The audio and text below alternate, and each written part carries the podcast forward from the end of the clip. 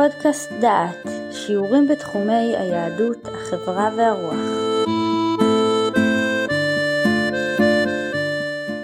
אנחנו ממשיכים עכשיו בקורס רטוריקה, הגענו לשיעור השלישי, בשיעור הזה נעסוק בשני נאומים מכוננים, נאומים שנכנסו לזיכרון ההיסטורי, והם נאומו של פריקלס המסביר מהי דמוקרטיה, ונאום בסנאט של קיקרו. הנאום של פריקלס זה הספד שנישא בטקס לזכרם של הנופלים בקרבות הראשונים של המלחמה בין אתונה לספרטה, המלחמה נערכה בסוף המאה החמישית לפני הספירה. בנאום המפורסם הזה מעלה פרקלס את העקרונות האידיאולוגיים של הדמוקרטיה. וכך אומר פרקלס: המשטר שלנו אינו מעתיק את החוקים של ערי המדינות השכנות לנו. יותר משאנו מחקים אחרים, אנו משמשים להם דוגמה. המשטר שלנו נקרא דמוקרטיה, מאחר והשולט כאן אינו המיעוט כי אם הרוב. אף על פי שכולם שווים אצלנו לפני החוק, ערכו של אדם בחיי הציבור הוא לפי הצטיינותו וכושרו הוא שנותן לו יתרון, ולא ייחוס אבותיו. מי שיש בידו לעשות טובה לעיר, אין מונעים זאת ממנו בשל עוניו ושפל מעמדו. אין אנו מוציאים אחרים מהחיים הציבוריים, ובעסקינו הפרטיים יש לנו אמון זה בזה. איננו כועסים על שכנינו אם הוא עושה כרצונו, איננו מסתכלים בעין רעה על מי שעושה מעשים בלתי נעימים, אם אין הוא מזיק במעשיו לאחרים. אנו שונים מיריבינו גם בדרכים שאנו מאמנים למלחמה. עירנו פתוחה לכל, ואין אנו מונעים מאיש ללמוד ולראות דבר שיהיה בו מן התועלת לאויב. כי אין אנו בוטחים ביותר בכלי מלחמה ובתחבולות, אלא באומץ רוחנו.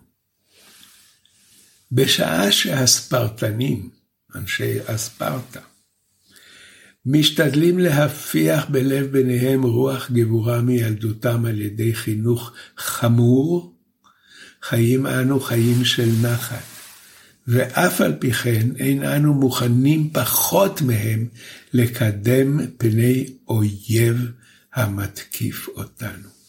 מוכנים אנו לחרף את נפשנו מתוך חיי נחת, ולא מתוך הכשרה לסבל.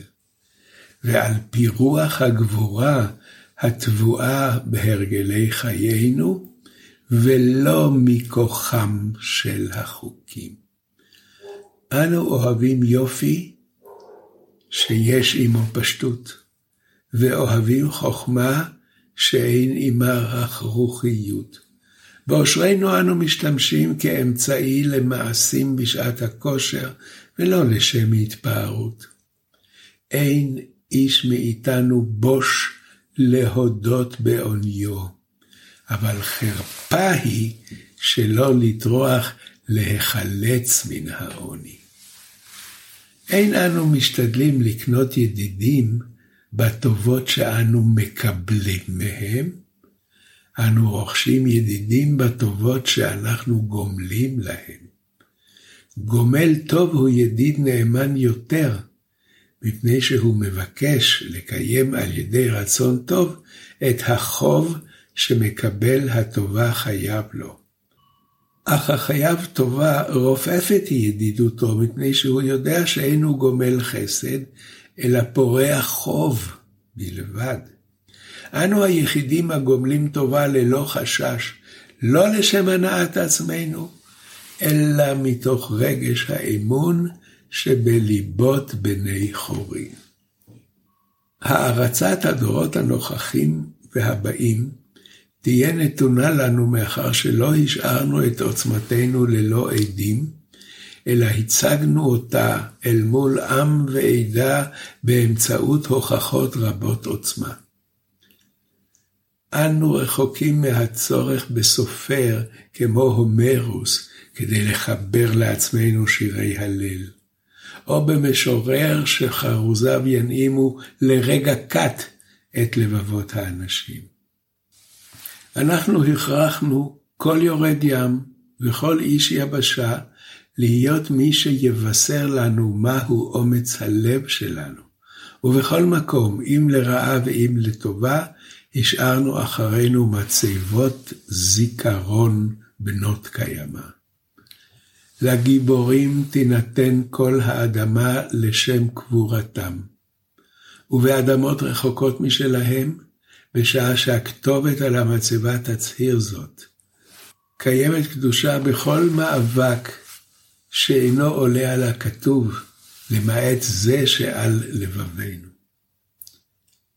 ועליכם גם לזכור, שאם למדינה שלכם יש מוניטין טוב ונעלה ביותר בעולם כולו, הדבר אירע מפני שהמדינה הזאת בחרה שלא להיכנע ולסגת מפני אסון. וזאת, מפני שהיא עשתה שימוש במאמצים ובחיי אדם במלחמה, במידה שלא עמדה בשום השוואה לכל עיר פוליס אחרת. מאחר שהיא כיבדה את עצמה בכוח שהינו בעל עוצמה רבה יותר בהשוואה לכל עיר ידועה אחרת. ואלו הם זיכרון ומורשת שיעברו בירושה לצאצאים שלנו, ומהם לצאצאיהם.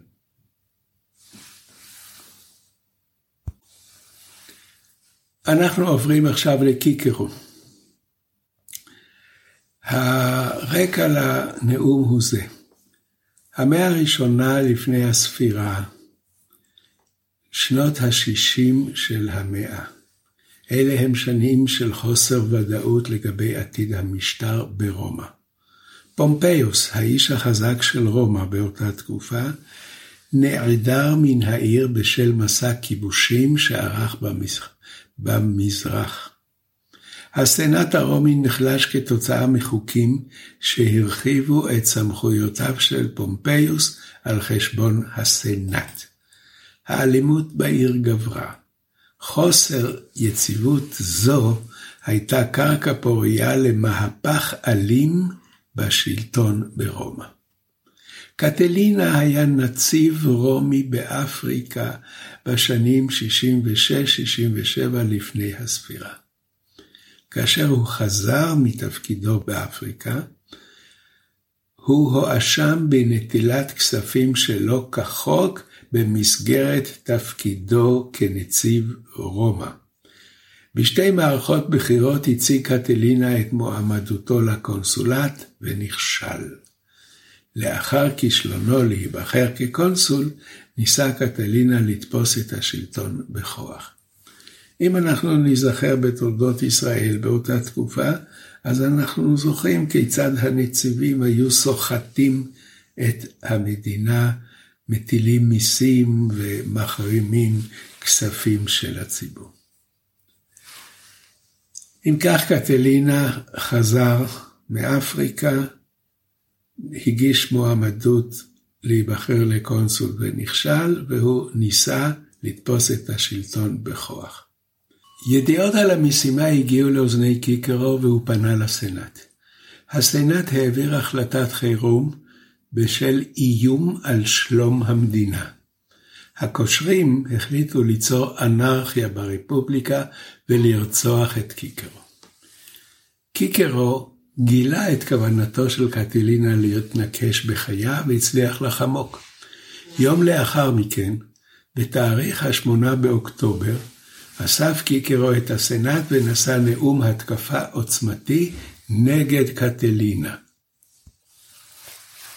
נאום זה נחשב לאחד הנאומים החזקים בתולדות העמים, וכאשר רטוריקה הייתה מקצוע לימוד באירופה, ידע כל ילד לצטט בעל פה את המשפטים הראשונים של קיקרו נגד קטלינה, שהיה נוכח גם הוא באספת הסנאט.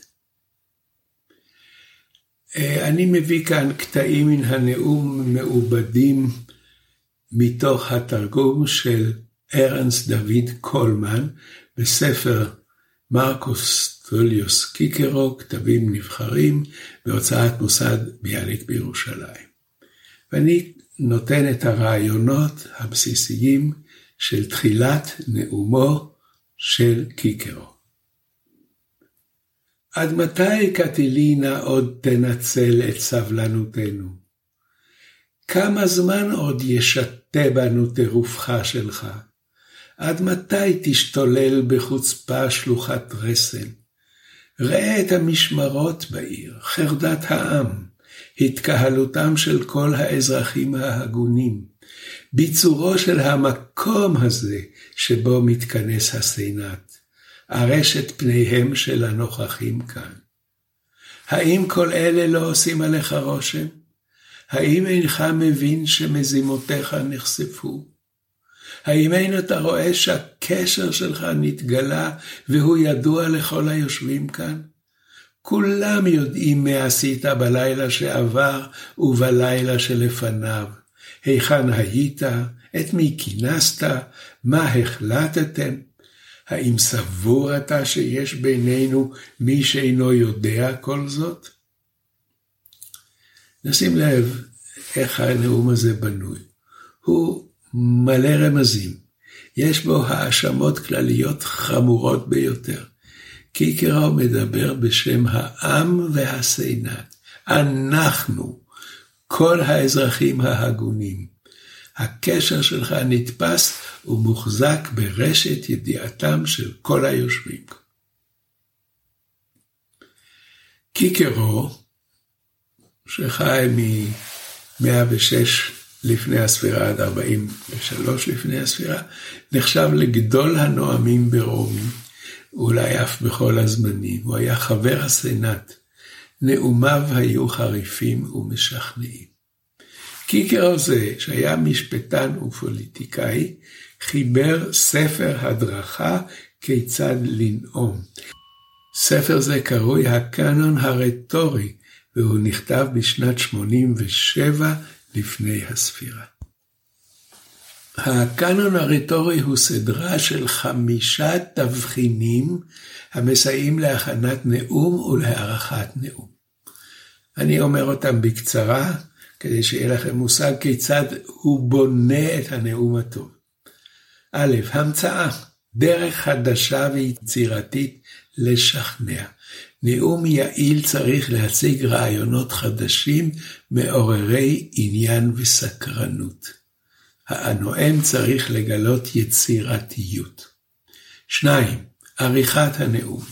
על זה שמענו כמה וכמה פעמים, וזה כמעט מובן מאליו, לארגן את חלקי הנאום בצורה מסודרת ויעילה.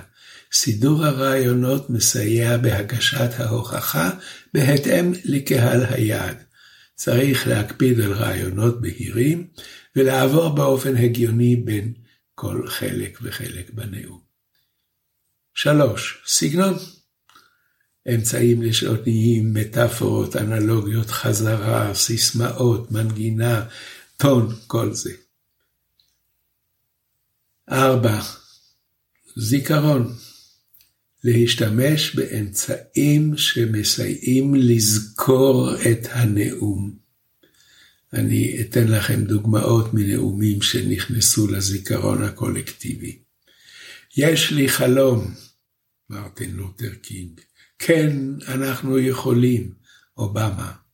ממשלת העם, בידי העם ולמען העם, אברהם לינקולן.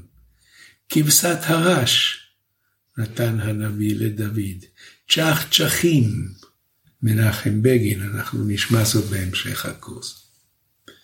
והדבר האחרון, הופעה, אופן הביצוע, שימוש בקול ובתנועות הגוף באופן מיטבי. אני רוצה לסיים את הפרק הזה שני דברים נחמדים. הדבר הראשון, השם של קיקרו הגוי בשתי צורות, קיקרו או ציצרו. מי שעוסק בדפוס מכיר יחידת מידה ציצרו, שאורכה כחצי סנטימטר והוא יחידת אורך בדפוס. מה הקשר בין קיקרו למידת דפוס? התשובה היא שהספר הראשון שהשתמש במידה זו היה ספר נאומים של קיקרו. ואינני יכול שלא לסיים בבדיחה. מנחם בגין היה חבר כנסת ויוסף שפרינצק היה יושב ראש הכנסת. יום אחד נאם בגין והזכיר את שמו של קיקרו בצורתו ציצרו. תיקן את דבריו שפרינצק, קיקרו, לא ציצרו. ענה לו בגין, תודה אדוני, מר שפרינקק.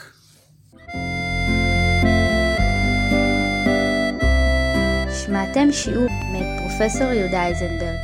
את הקורס המלא וקורסים נוספים ניתן לשמוע באתר דעת במדור פודקאסט.